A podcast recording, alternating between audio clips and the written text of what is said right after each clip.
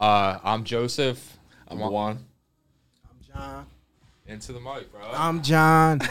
Yeah, so so we all met through Atilis gym. Um, we haven't known each other for a long period of time. Um, I would say John, maybe a little over a year, uh, maybe a couple months with Couple yourself. months. Yeah, yeah, yeah. But the brotherhood that we're able to connect with is it's so like colossal compared to people I've known for decades. Mm.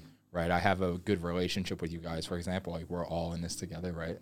We come And it here happened fast. too. Yeah, happened very fast. Yeah. so we come here every single Sunday and go through hell with like day. yes, but uh, Every yeah, uh, we're just a couple guys just trying to figure it out figure this and uh, life. take off from here. But I'll let John speak a little bit on some things. Well, I could get up here and say this, say that. I just want to connect with people watching me right now. I want you to see us in our rawest form. This is the beginning, the beginning of something great, but we got to start it from the bottom. I want you guys to try to connect with everyone. You know, uh, we did meet in the gym, and I met Joe probably like a year ago, like he said. Dwuan, you just came from anywhere, but it's cool. It's cool. That's how we doing it. It's like, nah, I met Dwuan a little after, you know, and uh, we all just click. We all just click, Fly very fast. you know, mm-hmm. work out, etc. And you know, we came up, you know, we constantly like you guys home with our friends, you know, you're arguing, debating different topics. Everyone's got different roads they came from, etc., etc. And we just came up to do this. So would you say? So would you say Dwuan's like the redheaded stepchild? I think so. I think so. I just came out of the blue, literally.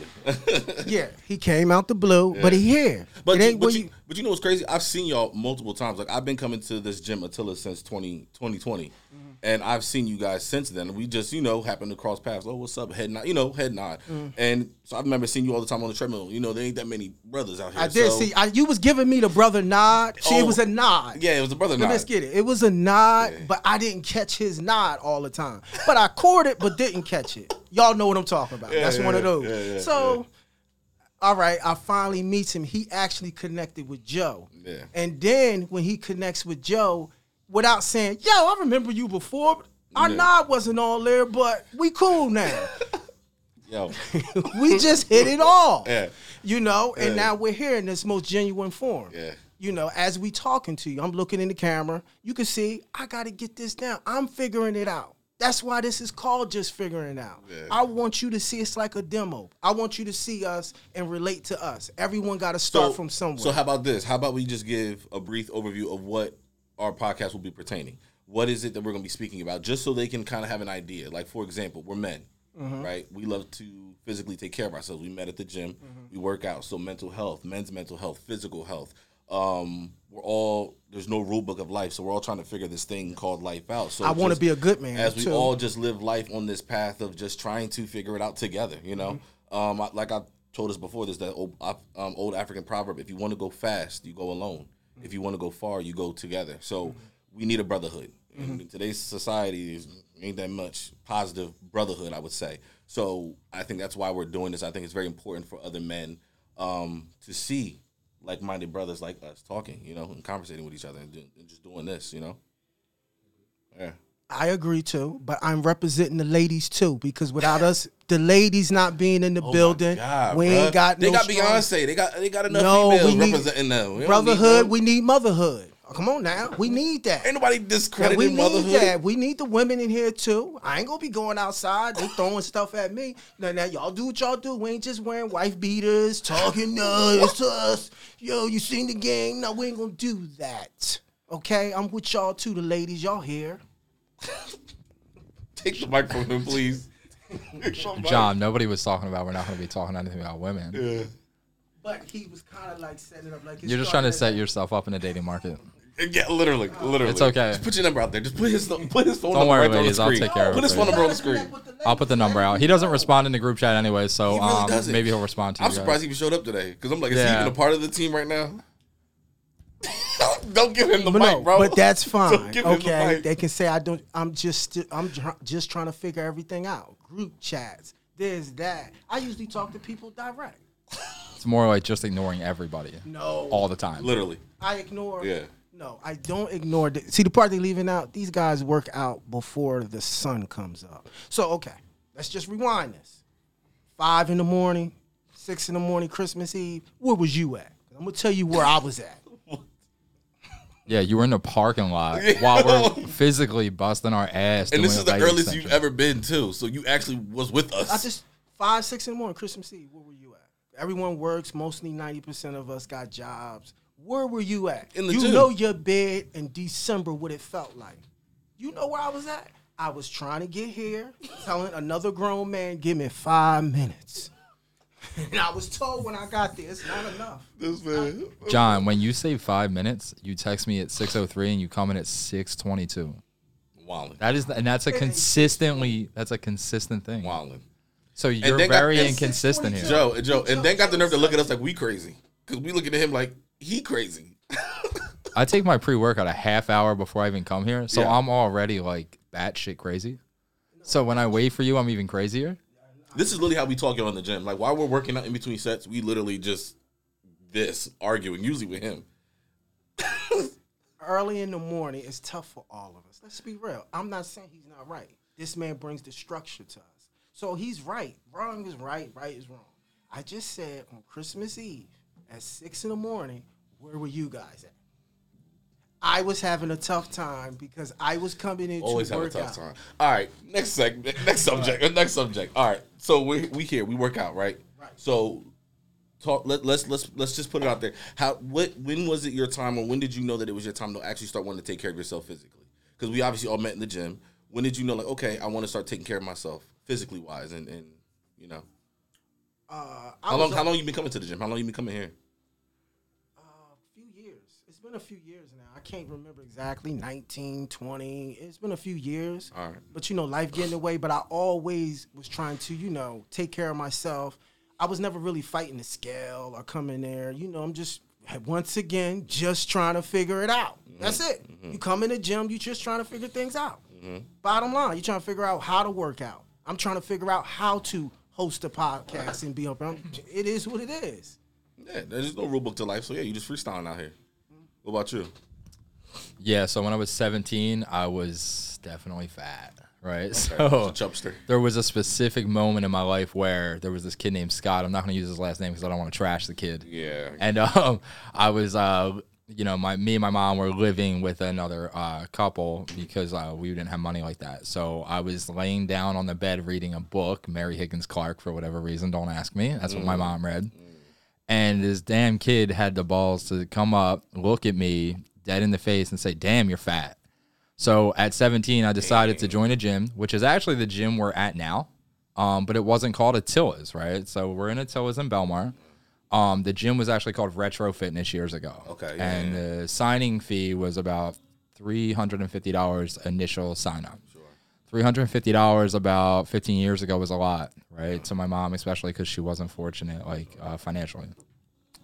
So that was the moment to answer your question. I could I do little sidebars and go off topic, Mm, but fine, yeah, to answer your question, that was that moment where I was like, you know what, this isn't cute anymore. I was like, I am 240 pounds at 16. It's it's a lot, and I turned to boxing. Put his picture up on the screen. Yeah, I, Now I no, no, don't do that, don't do that, guys. I turned to boxing, um, where I lost a lot of weight, and I started getting recognized, and then you start feeling yourself, man. Like when you're in high school and you have all the girls looking at you. Confidence and- coming, yeah. yeah, but I was still shy. Uh, but that that was to answer your question. That was the moment where I was like, I need to get my crap together because like I didn't like who I was looking at myself in the mirror. So I had to take accountability. Absolutely. Absolutely. Now it's your turn, dude. Yeah, so for me, uh, I'm 29 years old. Um, 2020, I think, is when I took that pivotal turn of realizing like I'm getting older, and you start paying attention to your family's genetics, right? Especially, bro, we like soul food, we like high sodium. You know, growing up in the struggle, you eat what you could. So I noticed as my family hits a certain age, they all start getting sickly, um, diabetes, uh, it just sickly. You know, they result to CVS and stuff like that. You know what I'm saying? CVS medication and stuff. It, it's not a healthy lifestyle. So I started paying attention. Like, okay, I noticed there's a pattern in my family. If I continue down this path, I will be just like them. So 2020, ironically, was such a negative time for the world. But for me, in a lot of ways, it was an eye opener experience. It was a very much a major pivot in my life, um, spiritually, mentally, emotionally, various ways, but physically being one of them, where I was like, it's time to buckle down. I think because Atilis was the only gym that stayed open 2020. It was all over social media. It was on the news. I was like, I got to go to this gym at least once. I have to at least go. I tried to rally up all my friends because um, I was insecure. I was at my heaviest. Um, I ain't gonna put my weight out there, but I was at my heaviest. I was not feeling good. Love handles was real. you know, the side boobs they was real. So I was I was insecure. So I tried to rally up some friends to come with me, and they was like, "Man, I ain't going to that gym. Uh, whatever." So I just went by myself, and to the it was like the mecca. I just my eyes were just glued to it. I was like, I got to come here. This is a place I have to come to. I try to to this day tell people, um, put people on about this place because it's more than just a gym. It is a culture and it's a mindset. When you come in here, people are positive, people are motivating, people push you. You know, I think there's a negative stigma with muscle gyms, iron gyms. You know, you smell the sweat in the air. People easily get intimidated, right? This isn't a Planet Fitness, so. But that's not the case. That people are intimidating. People will very much will help you, be there for you, and that's pretty much when I made that decision to make that change. Like, yeah, I got to take care of myself, and now we here. So I will second down on what you said. So when it comes to this gym, it does get a bad stigma. Mm. Um, the brotherhood in this gym surpasses any other gym Major. that I have ever been Major. to in my life. Uh, me and Frank go back a while. I've been to his house for barbecues. I've, I've helped him move this equipment from PA, New York, Delaware to this gym physically, where we almost died doing it. Um, yeah, yeah that long days, long days, big man. Frank, man, man uh, yeah, he's a he's an absolute blessing. He's a great man, um, and I will always support him. The brotherhood here, once again, it, it it's, it's hard to describe it's if you're not here. Um, and I might look a little crazy when I work out and I talk to myself and I, yeah, I'm that guy that wears the spandex pants and everything. He and, is that guy, ladies but, and gentlemen. But, he is that guy. But I am extremely approachable and I'm always here to help people out. Yeah. But once again, I just I, I love this place. I love the brotherhood that comes with it. And obviously, everybody has a few outliers that come here, but sure. for the majority, I mean, everybody gets along. It's everybody, culture. everybody culture. knows each other. Yeah, you know, by face or name. Absolutely. Uh, but that's the that's, biggest and most intimidating dude with, I mean, tattoos on their face will come up to you and be like, "Yo, you need a spot? I see you about to, I see you about to do a squat or a workout by yourself. Do you need somebody? You need assistance?" It will be the biggest, intimidating, looking, scary person that will come up to you and make sure you're good. And that's just again, that's just culture here. It's just, that's just what it is, and you don't get that roughly anywhere else gym wise. And I've been to several gyms growing up. I've tried them all. I hold it down here. I rep it. I rep it. I rep it. So yeah. I guess more or less, uh, I kind of gravitate. I gravitate of going against the grain, like a barber would know. I just kind of go against the grain. So how I even met him, he just mentioned the spandex and him working out and zoning out. That's not a sociable thing with me that made me just I'm going to do what Was I'm going to do. Did you just no, no, no. That means he's in the zone. He's in the gym. So yeah. when someone's in that zone and they really working out, they're not saying what's up to you. Facts, they're facts. talking to themselves. Facts. Like, they locked in. This dude doing? And they might somebody might been saying something to him, facts. and they just ignored you, and you just like, man, I ain't rocking with him. Yeah. Here I go. Yeah. Yo, yo, what's up, man? I don't know how to do this. How you learn how to do that? He might have been a little annoyed at that moment. Didn't know me from a can of paint. I'm gonna keep knocking on the door till you answer. I'm gonna do it one week, two weeks, month. Eventually, so pretty much you got here. That's how you guys became cool. Got cool with got you. you know. For the record, when he did approach me, I was a kind person. yeah. The way that was making it sound, like I was like, it was the Black Lives Matter thing, but we got better. that went through. It was a lot of stuff going on. You know that time frame, and we we we made it through that. We here because I would have marched, but we here, we here. Okay, we're gonna get through this, and we're gonna continue to get through this. but see, this is us. This is us now. Yo, you were funny as hell. Yo. Because now I didn't want to read off this and that. This is us right now what you're getting. Dope, dope. Yeah, yeah. Yeah, I mean, this is all raw material. Um, like I said, it, the brotherhood is everything to me. Um, because there's always so much going on that's mm-hmm. actually negative in the world, and I think we focus on that too much. So. Mm-hmm. Our job and our purpose here is to bring people together that maybe yeah, don't have anybody to turn to, and um, maybe our voices and our perspectives and opinions can, you know, influence you in a way where you're you're out of those possibly bad thoughts or negative emotions or something like that. That that's really the purpose behind this. I feel I don't want to speak for you guys, but that's where I want to drive with this. Um, let's make it fun, man. That, that's the thing. Make it fun, educational, and that's how it is, man. Can I ask y'all a question? Um, what are your guys' thoughts on um, society and mental health? Because obviously it's it's highly talked about, right? I feel like mental health is a word that has been talked about ever since 2020, if not earlier or before, whatever. But um, yeah, what are your guys' thoughts when it comes to society and mental health? What are you guys' views on that? I think men can be at a disadvantage at times because mm. a lot of men don't want to talk about their feelings. You you you come up and you're supposed to be the man and you're supposed to hide your vulnerability mm-hmm. because that's not going to be quote unquote, you know. So I guess sexy or just the thing mm-hmm. that everybody mm-hmm. wants to see. You want to be shown that you was hard faced, you got through it, the glory afterwards, etc. Now I was crying in between that. hmm It was boo hooing, snot out the nose. It was rough, but you got through it. Mm-hmm. That's not talked about. It's not talked like a woman can say depression, mm-hmm. and it's common. A woman says postpartum depression. Oh, we're all there for you, Abel, Mabel, Mabel. We're here. we're here for you. Tyrone come to you and say, "Yo, I'm depressed, man. Mm. I'm smoking. I'm doing what I'm doing because I'm drinking because I'm in a low, low state." So let me you just want to get So drunk, let, so let me ask you this: Do you believe do you believe in therapy? Do you think therapy is a good outlet, or at least a, or at least a wonderful. foundation, a starter? Therapy is wonderful, but here we go again. It's, for me, with therapy, it's more or less like therapists don't do it all for free. You might be in depression and is barely paying the bills, barely surviving, and now you talking about going to see a therapist, which you need, but you can't get that help actually, because a lot of people don't go to the doctor until they got to go to the ER. that's that's a fact. You know, That's so now they wait last minute. Yeah. now, so now, how do we help mental But health? but here's the thing though, a lot of people grow up in environments where it is not talked about at all. Like my there's people there's families that never mention mental health. Oh, you, you going through it? Oh, you, she just having a midlife crisis. Oh, she just going through it. Oh, she pulling her hair out. They do, she not they eating. don't. They They'll go through stuff the all the time, Look at and him, we make jokes. Yes. Look so at him. He all acting. so that's what I'm saying. So when do you slow. when do you feel like it's the time to either start either therapy or some type of taking matters into your own hands, whether that be through your own type of form of therapy, picking up a class, yoga, or anything like that? When do you feel like it's a time that's appropriate to realize that, like, okay, I think I need, so I need help I mean, it's, it's mirrors everywhere. because Sometimes dudes don't do that. Remember, guys don't, Don't do, do that. that. They wait till the last minute. So when uh, when you losing the angles, when you wake up and you know you get up day in and day out and you starting to lose the angles and relationships around you and things seem like they're closing in. You know, like I haven't personally went through depression, but when I met people who went through depression, I sat down and talked to them. And when I talked to them, I asked you, so what's the point when you're going through it? And everyone, without them knowing each other, told me the same thing. They don't know that they're in that rut at that time and moment. If they mm. did, they would do something or say something. Mm. That's what depression is all about. That's the scary thing about it. Mm. You know, it can be the most happiest person with his kids and his family, and you wonder why he went and committed suicide. And everyone got the same story. He was happy with us. He was out. He was this. We didn't know. We didn't see it. He didn't know he was in that rut.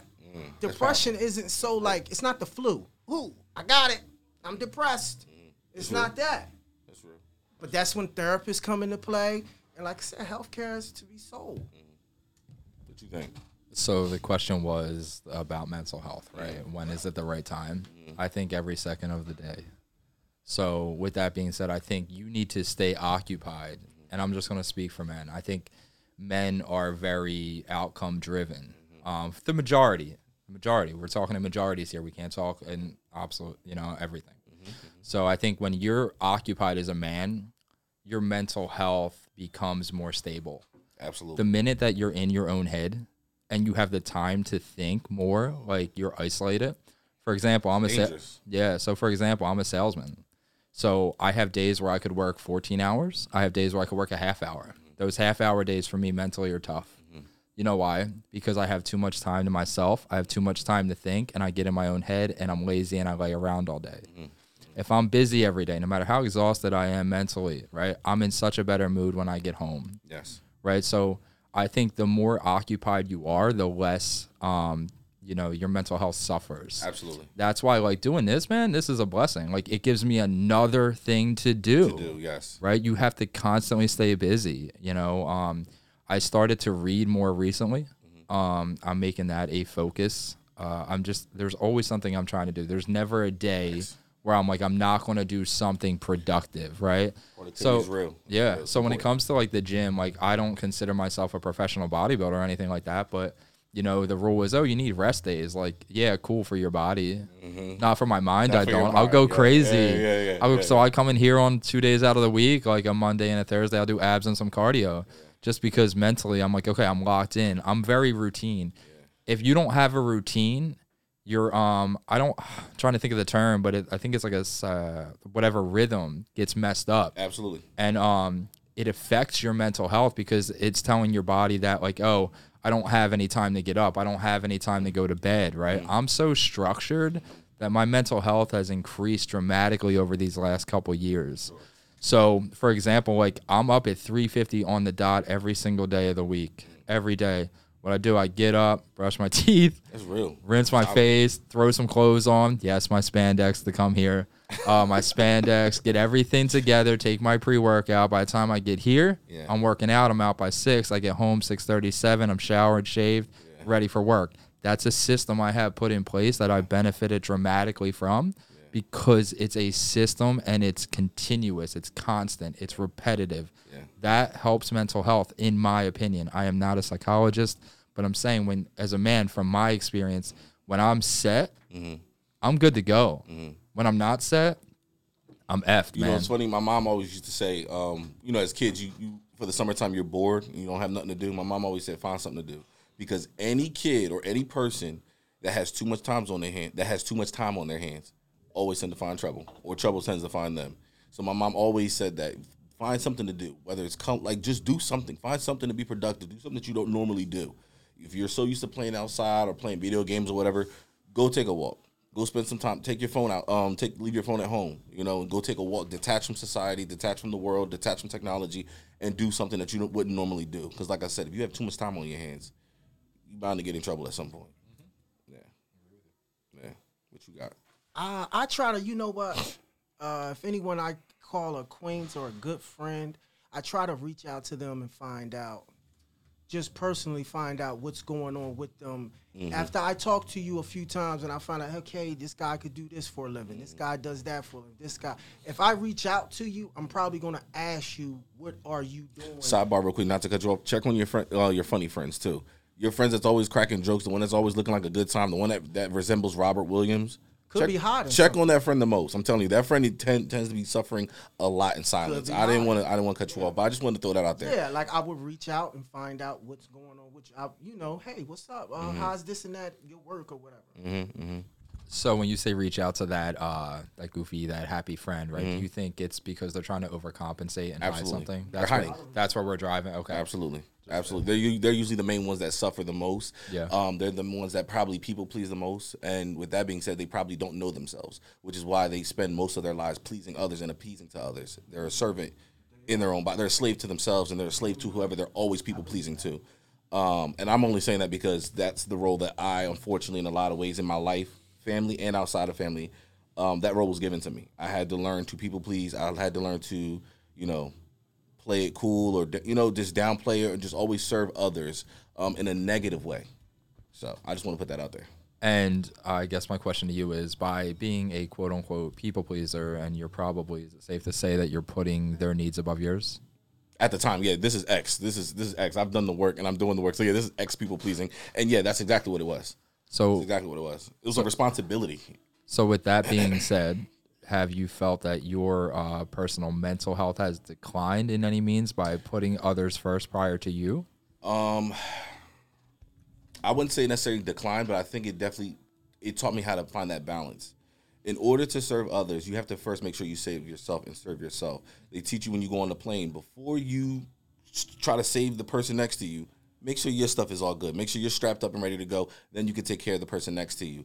And it's the opposite when you're taught to be a, a people pleaser. You're taught to completely give and devote everything to somebody else. And usually they're toxic. Usually there's some type of trauma bond with that.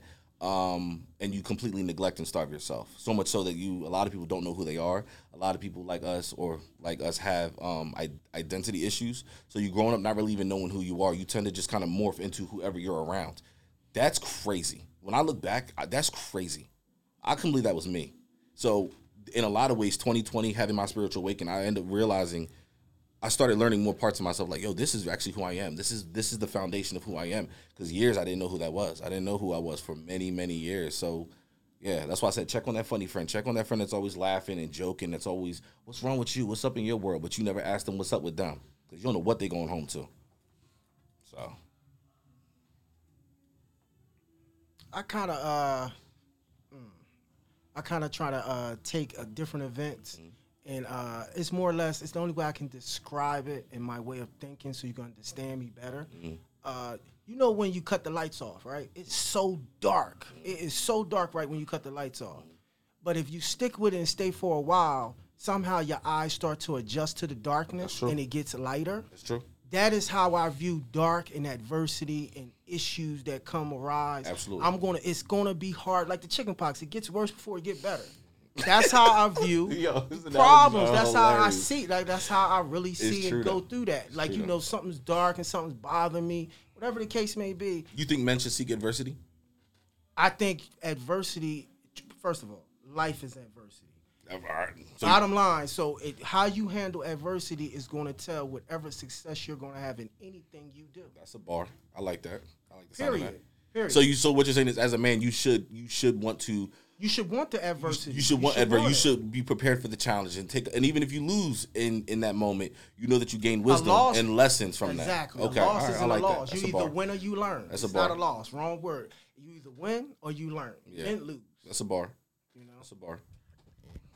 So it's sort of like embracing the suck, right? You have to. I feel like in order to be what it is to be a a a a man, a true definition of a man, not a beta male, not a not a man who's pacified and who allows society as well as his wife or whoever else to dictate his future and tells him what to. A man who who pulls his own. Who pulls himself from, from his bootstraps? That's what it is to be a man. Yes, you have to seek adversity. You have to go up against it and be like, "Listen, this sucks, but this is life." Okay, so I, I guess I'll challenge you on something. So when you say seek adversity, I don't think anybody wants to seek it. I think you should be able to weather the storm without faltering, if that makes sense. Mm-hmm. Um, I think adversity makes a well, like a more well-rounded man mm-hmm. and or woman. Challenges you, yeah. Yeah, but I, I also don't think if a man doesn't face adversity that he can't be a man because I mean my definition of a man is just somebody that's able to uh, sort of handle life that's thrown at him without mm-hmm. buckling while taking care of and providing for his family and keeping himself well put together. That doesn't necessarily mean anything of a financial status. It means how you treat your wife, how you treat your girlfriend, how you treat your husband, so on and so forth, and your kids, and how you handle yourself, what what value you bring to society. Mm-hmm. That's what I define a man as, and you don't have to go through adversity to bring value to society. I feel Say that one more time. I just want to dissect you that. do not have to go through adversity to bring value to society. I agree. Not to society, but to me personally, my own personal walk, I seek challenges now. When I see opp- when I see a challenge, I see an opportunity to be better. So that's why I say the actual definition of the actual word seek adversity. Because for me, I see opportunity to again win and overcome. And if I don't, I still learn a lesson. So I become wiser at the end of the day. So that's why for me, I say I seek adversity. Totally understood. Um, but you also said seek challenges. I think challenges and adversity are different. Okay. I think so? uh, I- so. When we're talking about challenge, it, it, that could just be something minor. Adversity is like severe, right? yeah. like, but, but either a way, you learn from both of them, and they both become lessons. Absolutely, absolutely. But so maybe it's the wording that throws me off, Mm-hmm. right? The because because adversity isn't something like that.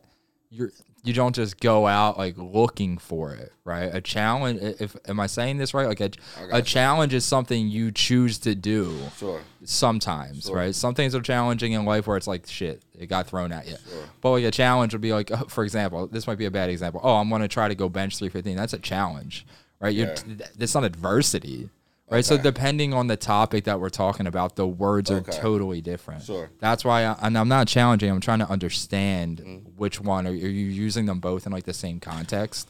Yeah. Yeah. Yeah. Okay. Yeah. uh, I kind of view becoming a man as like before you can become a man. I think at the beginning, it's like when you're a little kid. First and foremost, the first thing when your parents take you outside, they necessarily don't tell you how or what how to ride a bike. And you keep falling. Mm-hmm. And you're gonna keep falling. But they keep saying pedal. Hey, just relax. Keep pedaling, pedaling. And eventually you pedal. In that lesson of learning how to ride a bike, I look at it as, you know, consistency. You didn't stop. Mm-hmm. Your cuts and scars as part of the, as is is part of your adversity what you went through to try mm-hmm. to learn. And once you get up and you keep doing it and keep doing it, you eventually get it. You know, you didn't get a manual to it. This life, this life doesn't come with a compass or mm-hmm. whatever. You know, all you got is instincts at times. Mm-hmm. And sometimes your darkest moments, that's all you got. You got to feel it sometimes. Sometimes your darkest moments are the best thing you got. I think I That's think you learn more from thing, the dark. which is why you want to go for it. Like mo- it, it's innately in us as humans, right? The fleshly part of us wants to run from pain, right? Mm-hmm. Ow, scratch, don't do it again. Ow, that hurts. I'm gonna stay away from that. But a person who again seeks challenges or or even adversity to a degree, you realize, okay, I've learned a lesson. I have a battle scar. There's a lesson behind this now. You know what I'm saying? So now when greater challenges come in life, you're not going to run from them. Uh, That's all I'm saying. You know, to be a defined man is to not run from your problems because I think a lot of people tend to do that. It's easy to avoid. It's easy to use vices. It's easy to you know just turn a blind eye. No, you need these challenges to make you a better person, a better individual in life and in your own personal life. Yeah, so a man of God is not a man of comfort, right? Absolutely. Okay, Yes. so that's sort of what you're like saying in a way, right? So I guess one of my questions is, let's stay on the topic. So one of the questions that I have for both of you are, what was the moment in time, right? And this could be a broad question, but Mm-hmm. that you realized, like, hey, nobody's got my back as a man. Like, I need to be this guy because guess what? Nobody's coming to save me. Mm-hmm. So what was that? that- Was there a moment and or moments that was like it was that that uh, aha moment to say? Yeah, I'll be brief. I'll make it a long story short because there's a lot of context to it. But I think I'll just say my all time low, right? My rock bottom in life where I knew that I was alone. When I was, I guess you could say I was homeless. I was staying out of my car for like, and it was three weeks, right? So I'm not gonna sit there and play like victim or whatever. But I, nevertheless, I, enough. I stayed out of my car for three weeks Three because hours. I was, it was, it was, it was challenging just from the from the lifestyle that I was.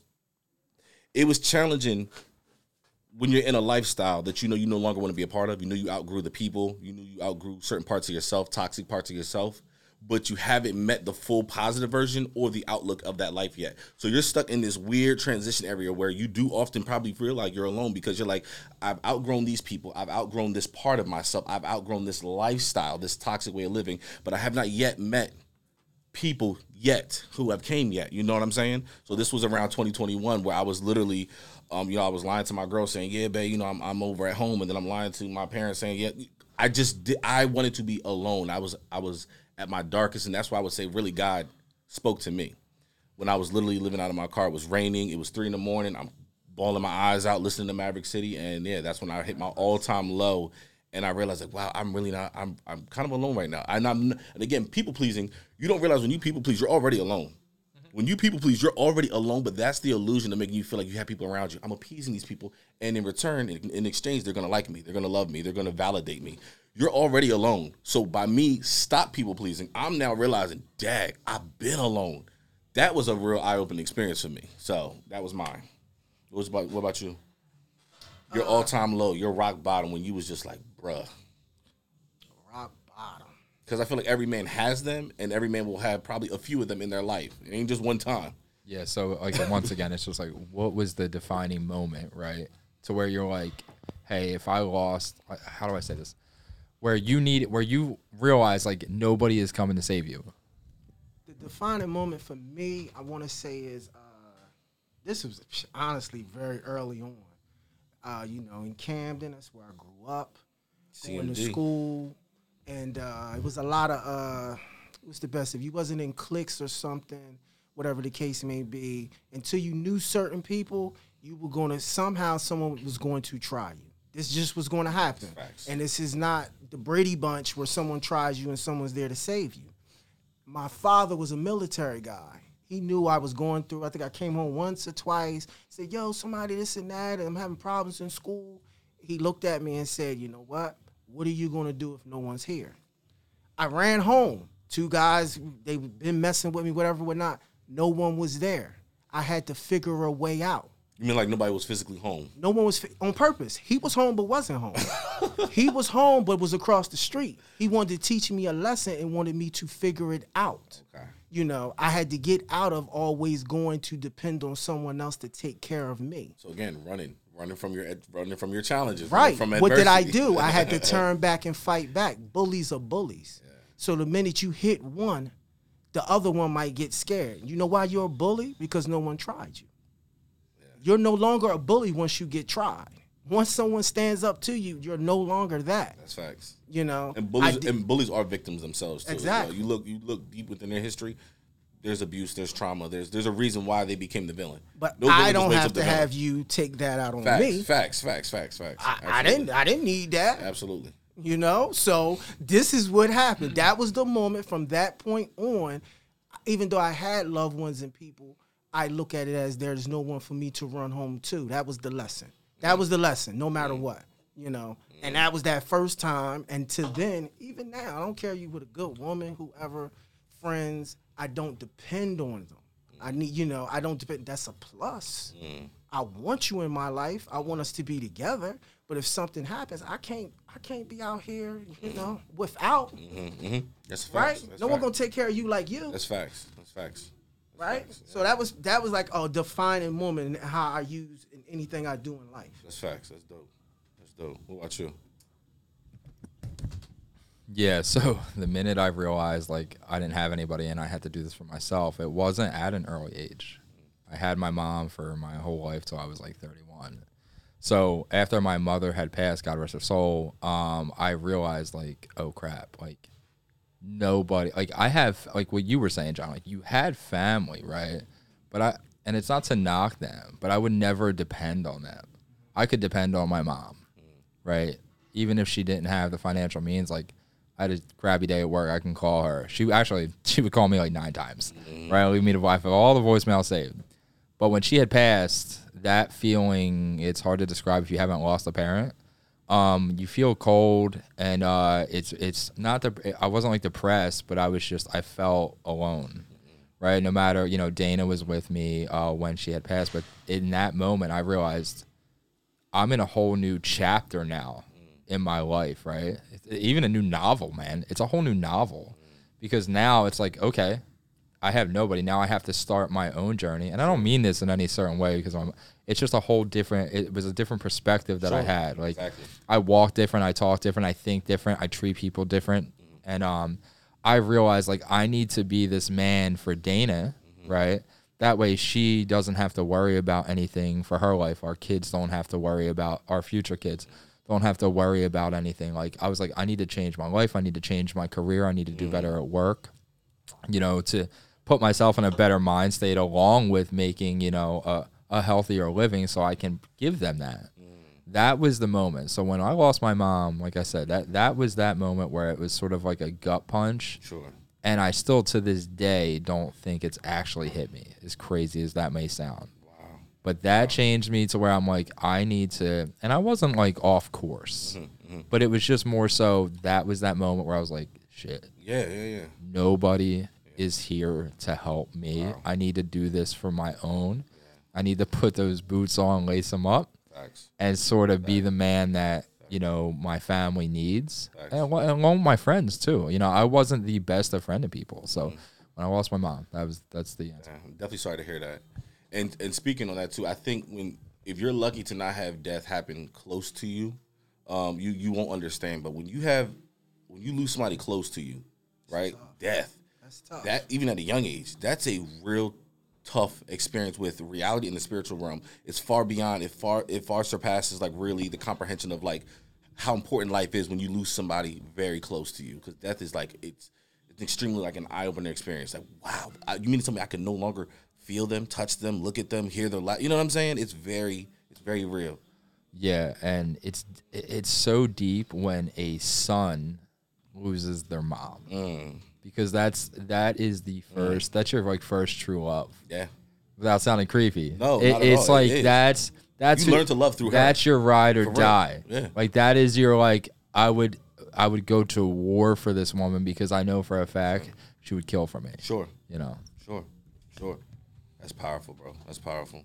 I think uh, in death, uh, in my experience, I got a chance when someone close to me passed away, really to find out who the people were around me. Mm. I I fell into a thing where I thought I had accepted people for who I wanted them to be, mm. but not who they really were.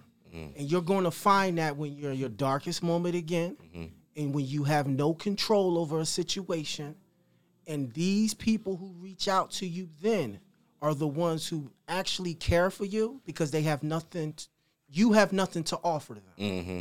You know, there's It's out no of the kindness and graces. it's grace. There's no. Yeah. ulterior motive. They have no reason to be here for any other reason. Yeah. You're at your lowest point. Someone didn't pass or whatever. A lot of people will be around you. When you lose someone close, people around you for viewing. They're around you for the gathering of the food. Right. They're around you for that little moment. Yeah. What happens afterwards? That's the true healing process. Whew, when you have to go back home Like, by yourself, that's the thing. You got to go back home. The birthdays start going by. The holidays start going by.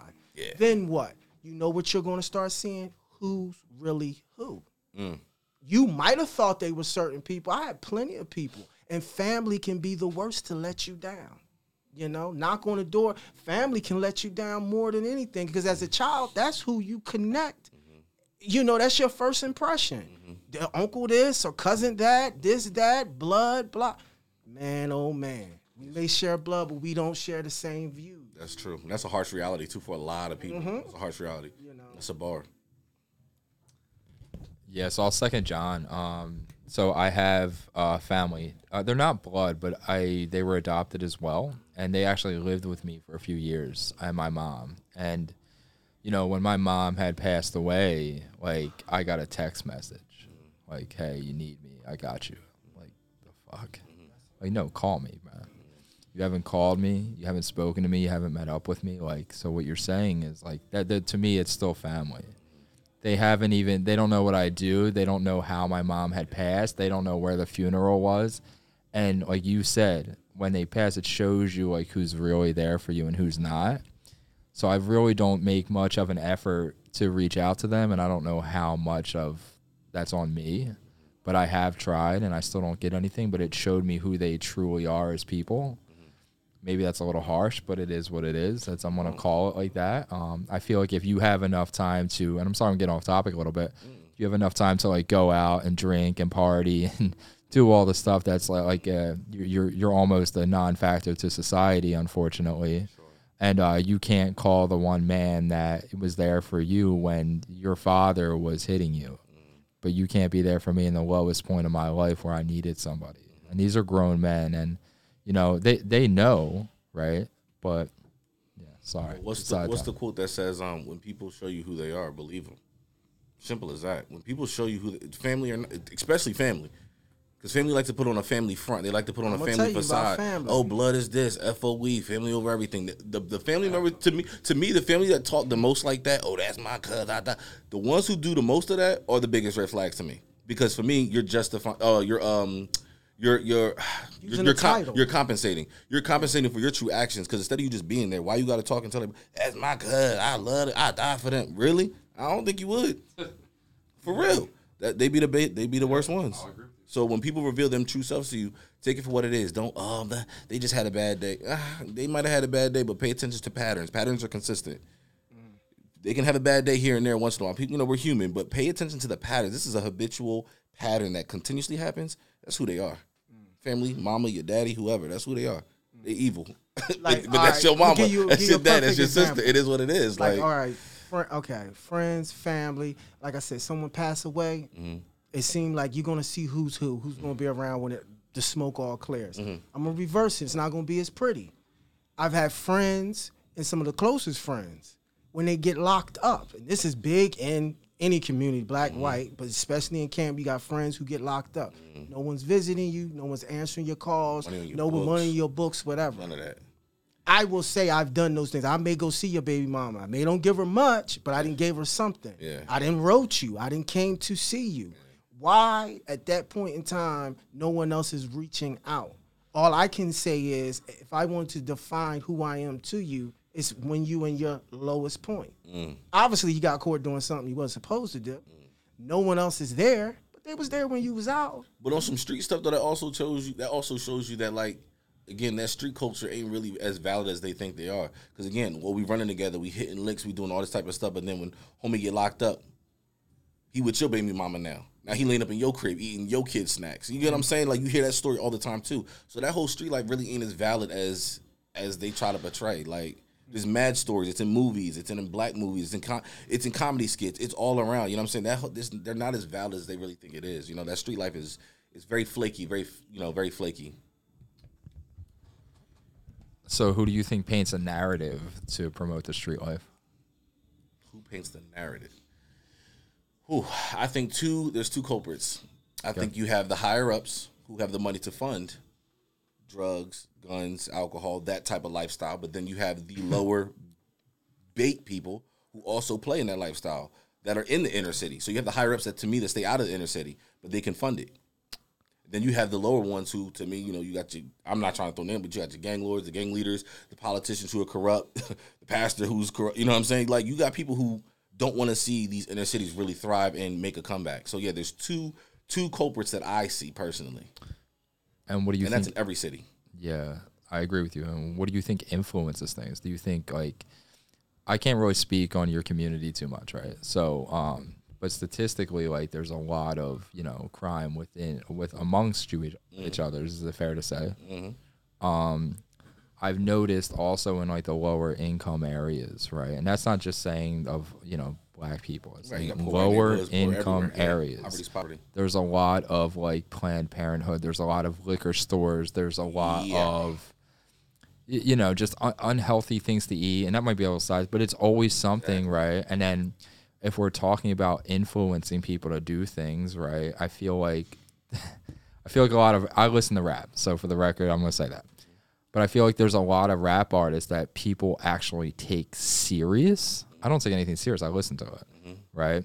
But they take serious like whatever they're rapping about. Like I don't know how to cook. I don't like all that, right? It's mm-hmm. such a extreme example, mm-hmm. but I think it leads the younger generation because I think we are what we consume, Absolutely. uh, physically and mentally, right? So, food aside, like if if you're reading content, right, you're and it's positive content, it's going to influence you in a positive way, from mm-hmm. my understanding, mm-hmm. right?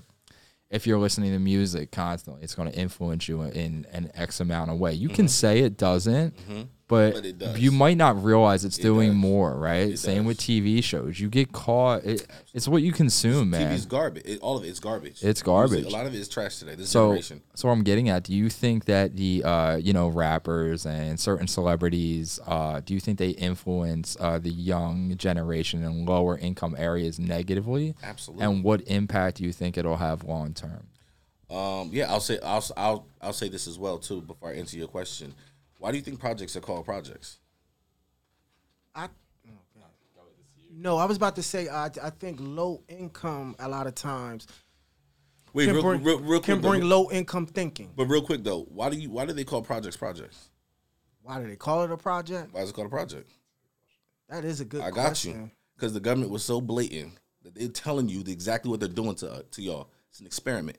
We're going after the 1920s and 30s. You had thriving black neighborhoods. You may not hear about it, but if you do your research, you actually like look this stuff up. We thrive in Tulsa, um, Oklahoma, right? You had the Black Wall Street. You had a lot of black successful neighborhoods and entrepreneurs and people that was actually making something of themselves and their communities.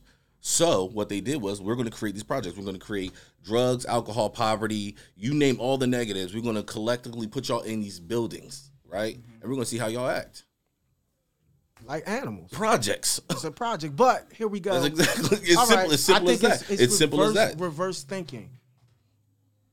Someone who lives from a middle to upper class neighborhood, when they graduate college and come home, oh man, it's it's it's it's, it's either it's either the opportunity or everyone's congratulations, this that the other, blah blah blah. Little Leroy, little Tyrone, whoever the case may be, he comes home from jail doing a seven year bid. There's a block party. People are everywhere. It's a big thing. Let Tyrone come home from college. You think you better? You ain't getting that same praise. You're not getting the same let praise. Tyrone, this is now the let, reverse. Now let Tyrone come home from jail after he, we know all know oh he did it. Oh man, it's it's, it's But over. the whole block lit up. The whole now block. answering your question, yes, it will be detrimental. It's only going to get worse. it will become more detrimental. Yes, so, um, higher society, meaning rappers, um, black mogul, people like that. Yes, they are exploiting the black community, and they make their profits off the black community. Everyone does. I, you know, I'm not, I'm not super left or super like but it's just the facts. You know, you got to have a lower scapegoat, and that's just just pull out of the ghettos, pull out of poverty. The people are ignorant. They're most ignorant. They're most uneducated. Unfortunately, in a lot of ways, they are. And with that, you can easily exploit these people. And it just doesn't mean black. Anybody who's uneducated, anybody who's ignorant, who lacks education and resources, you can you can take advantage of them. I mean, come on, this is capitalism we're talking here. Like, come on. So, what would be your advice to the uh, listeners and viewers that fall into that category of the lower income areas on the younger, not just necessarily on the younger side of things, right? It's not fair to say just that because we have some people 30s, 40s, and 50s that still do the same Sure. shit, They never grew up. right? What would be your advice to them when consume apart from hey to stop consuming the garbage on a mm-hmm. continuous basis? Because once again, we are what we consume, right? Mm-hmm. Mm-hmm. What would be your advice apart from that? See, it's You must learn. yeah, it, it's gonna You don't know who you are. It's gonna- First and foremost, when you're talking about black people, ask them their last name. You don't know who. You can't even trace where you come from. So therefore, you've been lost a while now. You know, you don't know who you are. So therefore, you tend to take on an identity on your surroundings. Remember, you just said I grew up. I'm in the projects. I mm-hmm. come up. I'm doing what my surroundings. Guess who my role models are? Dope dealer with that car. That's mm-hmm. that's the first time That's the I seen, form of success I seen hood. success with highest that. form of that was the the nice car I drugs. seen. It wasn't a doctor. Yeah. In fact, we don't go to the doctor. We don't go to the doctor. doctors. We don't go You to the saying? black folk. Black men don't go to the doctors till it's too late. Too late. Too late. Go So to the that doctor, brothers. Go to the sign doctor. of success. You Yeah. see that Yeah. in front of you. But here's mentors. Now, if you really talk to, I don't care if they're gang leader, dope dealer, whatever they are, if they really spoken to you, honestly spoken to you, kid, go to school. Don't do what I do. Don't do this. Now you're gonna say, "Why you not telling me whatever, whatnot?" They see you, what you got, whatever. Because the truth of the matter is, they know where that life ends. You don't see that. You in the crib. You you home, man. Something you got a shut off notice. We, we we got beans, rice, br- maybe no bread on the shelf. What you mean, man? I, your car, you know, you're in the, you're in the, you, you're in the projects with a- with a, with a, with a Rolls Royce or something, mm-hmm. huh? Mm-hmm. what? But it's the reverse thinking. We don't make education sexy. We don't make books sexy. not attractive, yeah, Libraries stay empty. I can go to a library in any neighborhood. I won't see no one I know. Mm. Period. I know how to hide from you. I'm gonna go to a library. That's where I'm going. That's facts. I will be right in your right in neighborhood. If I don't want to see no one, I don't gotta move states away. I go to the library every day, go in, go out, and never see a person I know. Yeah, that's that's Hide wild. it from in the books. That's Put it in the books. Yo, I heard a quote that said that if you want to hide something from somebody who's uneducated, just put it in the book. You'll never find it. Put it in the book. You're gonna catch them in the book. Put it in the book. Now to answer your question, um, because because everything because toxicity, right? The toxic culture and hood culture is heavily promoted. I mean, you got artists dropping music every single day that's heavily with profanity and, and drug use and just glorifying that that lifestyle. It's gonna sound really cheeky to say this, but you just have to rise above. You really do. You gotta like follow that path and understand that when you're chosen, um, that no matter what your surroundings are, you can be placed in a battlefield, but know that you can still find your way out. You know what I'm saying? You have several people that can do it, that have done it.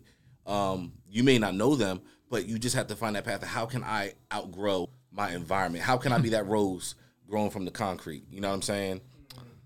Yeah, so gotta outgrow it, no, man. no, I, fo- I follow you. Um, I think it's you know for us it's easier said. Uh, I think a lot of people do struggle with it. Um, and even when they listen to this, they're going to re- fall back to their ways, which Mm-hmm. is understandable. I mean, it is what it is. You can't change people. So, John, based upon something you said earlier, is that um, you said was it that the black community doesn't make uh, education sexy, and I quote, right?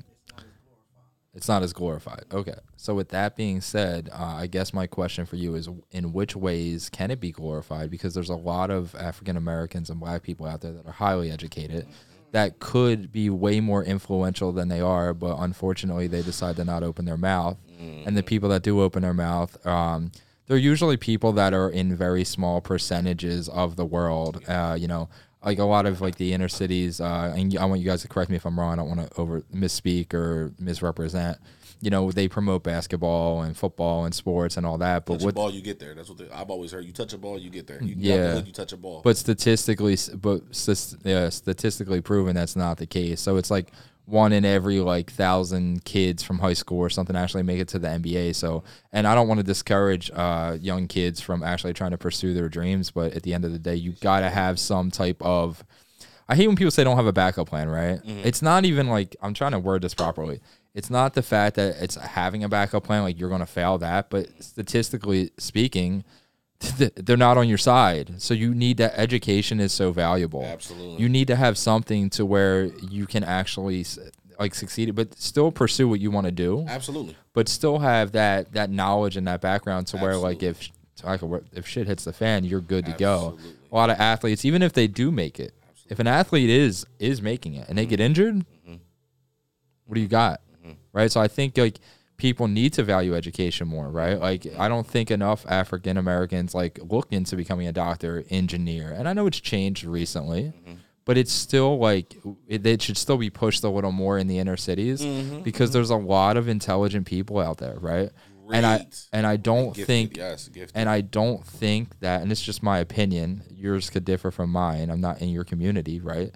I think like we need the right people placed in those inner cities to be like, hey, man, like this is like you have so many options here. You don't have to limit just Mm-hmm. this. Like I don't think a lot of people preach like in the inner cities of like a business mindset. But you notice, but I'll say this: pay attention. Pay attention to history, though. Why a lot of people don't. Why we haven't seen another Dr. King, another Malcolm X, another Marcus Garvey, another Nipsey Hussle. Got clapped.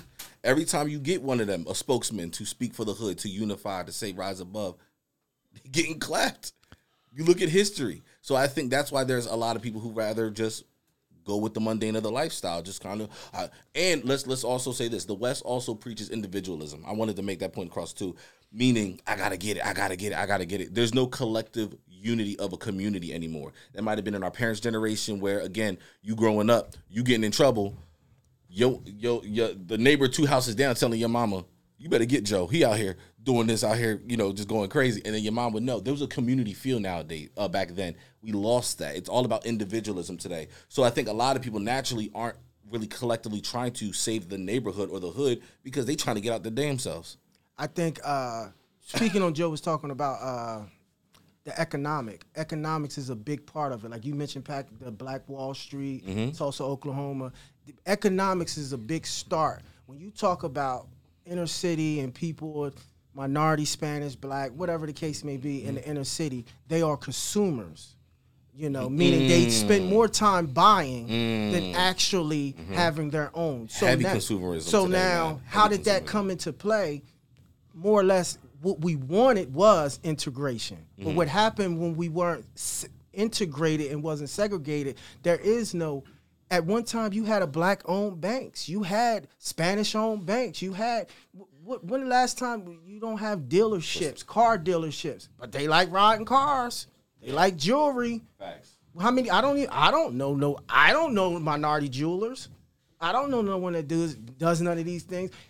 We supermarkets, just normal stuff Mm. that we consume. We no longer, you know, have and, any and that's control and that's any group of people that's uneducated they don't teach you how to be an entrepreneur they don't Females, teach you how to females be a wear weaves. Females wear all types of hair. You know, in the inner city. You know, why don't Jesus. we have? bro cut, cut this part out They do. Yes. They do. They wear. They do wear extensions I'm extensions not in hair. associated with John. neither No, am I he's lying. not at this topic Listen, it is nothing wrong with it. Look beautiful with it all. The it natural on. community It is look- here. But why? My my thing is, why do I go to a Chinese person yes. to get that? Yes. This is the Yes. economic part I'm talking about. That's what I was leading into. No, that's facts. That's why is a. Chinese store doing this, and why not one minority own one of these type of shops? That's facts. Barber, you're a barber. We know what type of people are barbers. Most of your barbers. Why don't I know one barber?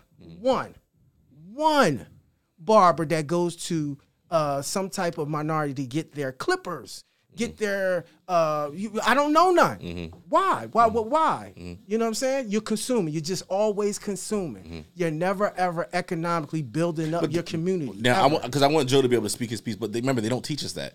If you're They took away the trades that's school. true, but It the natural starts. the natural person in the hood ain't figuring ain't trying to figure out that they trying to get out the hood. Okay, they trying to get their mama out the hood. They trying to avoid straight bullets. Mm-hmm. They trying to avoid being included in the gangs. They're just trying to survive. So again, when you're stuck in survival mode, you only got one thing on your mind, and that's to survive. Mm-hmm. So again, you're not being taught in our school systems that. And you don't you're not gotta be you're all not the being, time. You're not being taught in your home how to be an entrepreneur and how to be of service to society. You're just trying to survive. So again, that's why again it's it's it's this very problem has been up. going on, but at one point in time, you could pick up trades in school like plumbing in in a city. that no more, You could- that's the purpose. I just told you. That now, now, if you can't be a plumber, carpenter, you know, mechanic, this guy may don't be that much educated, but this is what he can do. Now he can go and be his own business. Yes. I mean, That was own thing back in the business. day. That was a thing back Own in the day. business. Your own. You're your own. That plumber that has his truck with his name on it, he's his own boss. That's his own business. That's true. You know, carpenter. Yeah, that mechanic. You know, you at the mercy of your mechanic with these cars. it is what it is now. The mechanic. They took those trades out of the school. That's true. Yeah. Why? Because now you don't need to be that doctor or lawyer to get this six figures. They just want consumers now. Yeah. you they know, you're your own boss. Yeah. Yeah, very solid point. Yeah, that's facts. So, boy, you Yo, make way. John was on fire. Um, so John, you said that uh, you know that your culture, uh, your community is uh, consumer based, right? Like it was a lot of like, uh, how do I word this properly? Um, here, I'll just go on the tangent anyway. So, who do you think the richest man in the world is? Definitely somewhere out in the Middle East. I'm just being funny, but for real, it could be. I think so. The man that owns Louis Vuitton, Hennessy, right? In the world, yeah, he's the richest man in the world. By from the Middle East. He- No.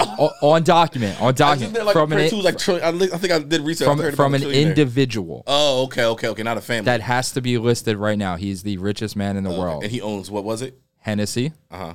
Louis Vuitton. And that's what all the brothers is trying to get. Their There you go. on. Some a henny But bottle. that- what you got the henny for the night? We got the henny for the So- night. I'm like, I'm tired of hearing that. So that. to John's point, like a lot of like African Americans, like what they consume, right? Mm-hmm. You see this man heavily profiting from this, right? Yes. And that's what I'm saying. Like I think that you know the community is is misguided Absolutely. of like materialistic things. Absolutely. Because when you're the when you have more money than Elon Musk, Mm-hmm. there's over over materialistic things like the, the what do you think that that goes to show that goes to show as a society that we are lost. Because again we are chasing material possessions as a high form of wealth acceptance. That shows that we are extremely lost as a society. And also, I don't have the stats to back this up, but the last time I checked last year, uh, African Americans were the number one ethnicity for owning like Mercedes too. It's it's a form of, it's like a status thing, right? it is. It's low i'm gonna be honest with you i know what it is. It's low self-esteem i know a symbolize of success. but it's a exactly. Whatever false. bit whatever bit of success because again i know somebody who literally sleeps on the floor on a dirty mattress but got the freshest j's every time you see that jones online they got them so it's like any bit of form of validation Your and acceptance that i can get. So really it is it's low self-esteem. I'm not trying to be and it's we're not just jumping on poor blacks poor, any poor white neighborhood you're gonna see that uh, uh that prototype of human being where again they have uh, uh what is it called? House rich home poor so they don't take care of what they have. They don't, you know what I'm saying? They got the they got the freshest car, the freshest shoes, but you always late on your rent. Take care of the bigger bit. Take care of what you need to take care of first. Then you use the thing. Other, all that other stuff is accessorized. It's, it's an accessory. So that's exactly that. Yeah, yeah. It just shows a low self a low sense of self esteem for us as a people. Me personally, when I see that, and unfortunately, you see the decades that have gone on, the amount of education. Again, Nipsey Hussle was a great person who really taught us wisdom and trying to be better mentally than just physical and tangible. And you saw what happened to him. So no offense, I'm not gonna say there's no like. I'm not gonna say I throw my hands up. I'm obviously gonna speak my truth, and, and whatever happens, happens. But at the large time, man, Jesus says, "Let those that have ears speak. Uh, let those that have ears hear." A lot of people walking around deaf. They got ears, but I'm telling you, there's a lot of people that walk around deaf and ignorant, and they choose to be. I'm not wasting my breath, man. But it's like like I hate to say that, it's tough, it's but it's honestly true. like all right. Like he mentioned Louis V, and you know what? You know, my nigga gotta have a Louis V this, Louis V bag. Let's just simplify things because our conversation it really starts. That's a way of life, and you got to learn certain values. Let's take someone who's just totally ignorant, but they trying to find their way because where they at ain't what it is. Let's take that person. Only thing if I could say to them, simple. Till you figure this thing out, this is called just figuring it out. Mm-hmm. do not invest in anyone or anything unless they're investing in you. Louis V, uh, uh, Tommy Hill, they ain't doing nothing for you They and your community you. and your situation. Put a pause on it. Put a pause. Mm. I like that. I like that. Put a pause on it. I like that. You're you're spending your last to this person who's not going to do nothing. If they build a community center where you live, I understand you Until they sponsor you holding that henny bottle, you put the henny bottle down. Oh, that's a whole Put nother that story. mother down. You Put it talking down. about the alcohol. Yeah, so like Hennessy is the last name, Louis Vuitton is the last name. Like these are all people's like names. Like they, they put their name to it, right? That's real money. Exactly, right. So the so the thing being, right? Um, I feel like you know all types of communities. Instead of investing into other people's last name, you should invest into your own, Absolutely. Right? We are the, we uh, we as African Americans are the only people that we I think I forgot the statistics, but we do that the least. We do not put money back into our community. Correct. We will we will we are the fastest to spend our money, and we are also the fastest to spend it outside of our community. So nothing gets put back into the hood. So we complain about why don't we have outreach ministries? Why don't we have communities for the youth? You ain't putting nothing back into the hood. You ain't putting you're not putting any of your money back in. Like you said, you go to the Asian shop, to the Asian lady, buying all this fake false hair. It's going to them. It's going to them. I'm gonna tell you, I got a real chance. You know, I'm growing, and and you know, you see things through life. So I always respect older people. And uh, we went through the COVID uh, recently. I noticed around me, everyone got this stimulus money, right? You could have went to college. You could have went to and picked up a trade. You, the government was paying for these things. Why you sat at home and was giving you more money than you worked on your job. Guess where we were at? We were at Walmart buying TVs. You couldn't get a flat Now screen that right TV there shows during kind COVID. again that right This there shows what kind of, that, that right there This shows what the kind of people we are. Yes, we're willing to buy tangible possessions to feel good and to validate and this will never happen again. I, you will not be Yeah, able to sit home not and, happening and make Y'all got more yeah, we got off on that one. Yeah, We you will not be able to sit home and the government give you more money real than quick. you. And we paying for it too. I when the pandemic first happened and we was just resting, I've always was told ain't nothing in this life free. So the fact that we was just sitting back and getting some type of free money, I was like, we gonna pay for this in the future. But that and was we in fine. OT now. Now, Jo- now we if- working if- harder if than ever. Joe or country and as Leroy picked up a trade while they were sitting at home and pay their bills. ignorance.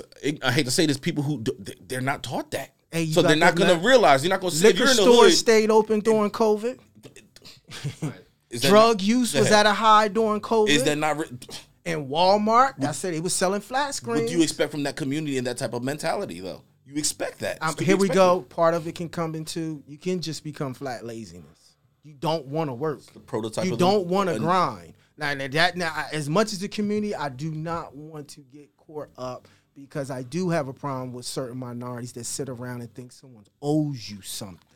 I, I, yeah, I don't You know. I got an issue with that. Yeah. Get up and go out You and put your foot with in the out. mud. Yeah, you quick to complain with your hand out, but You know, every chance you can Why get, can't you be a trash man? Oh, you too good. Mm. Your lights off. what you mean? What you can't do? That's and you don't fact, feel though. like. but you know what that doing- is? That's pride, though. That pride is ugly, man. It will have you sitting in a band, Can, though, can I thinking you all tell you that. what, what, what, with people that you with a landlord, five, but you sit in a landlords though. love people with pride. They stay. They landlords love people with pride. You got so much pride. Uh, my buddy has a truck out front, and that notice on your door is because of your pride. You can't take pride to the bank. Mm. What are you doing? What are you doing? You're just gonna sit there because a certain job you don't want. Where people who grind, Mm-hmm. they'll take any job until they can find the job that they want. They do, At yeah. least something's coming in. That's what it is to be a man. That's what we're You here know? talking about this for. And then you get mad because you do find an opportunity. I ain't got no work history. you wouldn't work. you refused to work. That's you wanted fact, to take a That's a job fact. that you wanted that you wasn't qualified. And you know what's crazy? Those same type of people, that prototype of person that you're talking about, if you go back and look at them now, they still doing the same exact thing. People Man, who you know, want I'm- too I- much I wish I had another credit for not I wish enough I got me work. another stimmy. You wish you had another one? This is what we're dealing with. People who want too oh, much credit yo. for not enough work. yeah, it's facts. This is what you Facts. want. That's facts. You want to, you know, pat on the back. That's a bar. you know, right. not to putting the work in. That's right. You can't talk about no one who outworks you. Damn. What you what, what's up with these bombs? You just beat that. So he just decides to come in and just trash us. Okay. Um. Yeah. So you said earlier that uh, you know, nothing in this world is free, right? Nothing. Same thing when the government comes and says they're here for help, right? It's a problem. So the stimulus thing has always been a problem, right? They're Yeah. going, we'll wrap it up in a minute. Okay, So yeah, so um, you know, they're going to give you money, but they're going to get it back tenfold. Absolutely. Right, and people didn't realize Which is why that. we're working overtime now. Exactly. And then I'll hit on your point. You said liquor stores stayed open during COVID, right? Do Absolutely. you know why they were? I've managed liquor stores. Do you know why they were considered essential? Because of alcoholism, and they carry the lottery. Because the lottery is they claim is funding for schools, Mm-hmm. so that's why they considered it essential, and for alcohol and for um alcoholics, Wow. because it's an actual disease. That's what they claim. Which it, it is. I, I don't Yeah, want to. I'm not a doctor. it is, I'm yeah. not a doctor. I don't want to. I haven't been through it. Knock on wood, thank God. But I'm saying that's the reason they stayed open. I didn't know if you if you knew that they were the reason. Wow. Yeah, but Wow. I would have gave you a Poland spring water, told you to figure it out. But I got you. I got you. Because here we go again. You know, unless you're getting the wino stuff there, Hennessy, uh, Remy, Mo- Remy. This stuff ain't cheap. You could have bought a case, a couple cases of water, some groceries. You could have done a lot of things with this pint. Cause that's that's what this just what House you get. rich, home poor. You don't buy the essentials. You buy accessories. You rather accessorize than buy the essentials. Instead of getting water, you got you look in the go look go look in the hood in the fridge. They got juice and and and chips and all the bad food. Why don't you go get you some good water? Get you some good water with a good pH. You get what I'm saying? They don't do nothing. Yeah, like and that's again not all. We ain't talking about poor black poverty in general. The poverty is poverty, no matter what color. Per- so we just want to make that broad. example. If you see a rap done. We video, out. We out. We you see a top video or whatever, whatnot. They got a bottle or something, or if they got the cup, you know, inside this cup is some type of alcohol. You ain't seeing people projecting drinking water. That's not what they're trying to project. It, it does are backwards thinking. It's just a backwards thinking, you know, and, and it's projected in you. Like you said, you are what you consume. Yeah. you consume that on TV. So to wrap it up, like you said, backwards thinking. This is why we're doing this podcast is to try to get people to redirect their form of thinking um, from our point of views. And again, none of us are doctors or scholars and all that, but again, what we do have on our on our side is life and a lot of life experiences, a lot of challenges that have been set before us, and probably continuously, right? Um, so with that being said, we love y'all. Know that it's been real, and uh, catch y'all on the flip. Gang, gang. uh.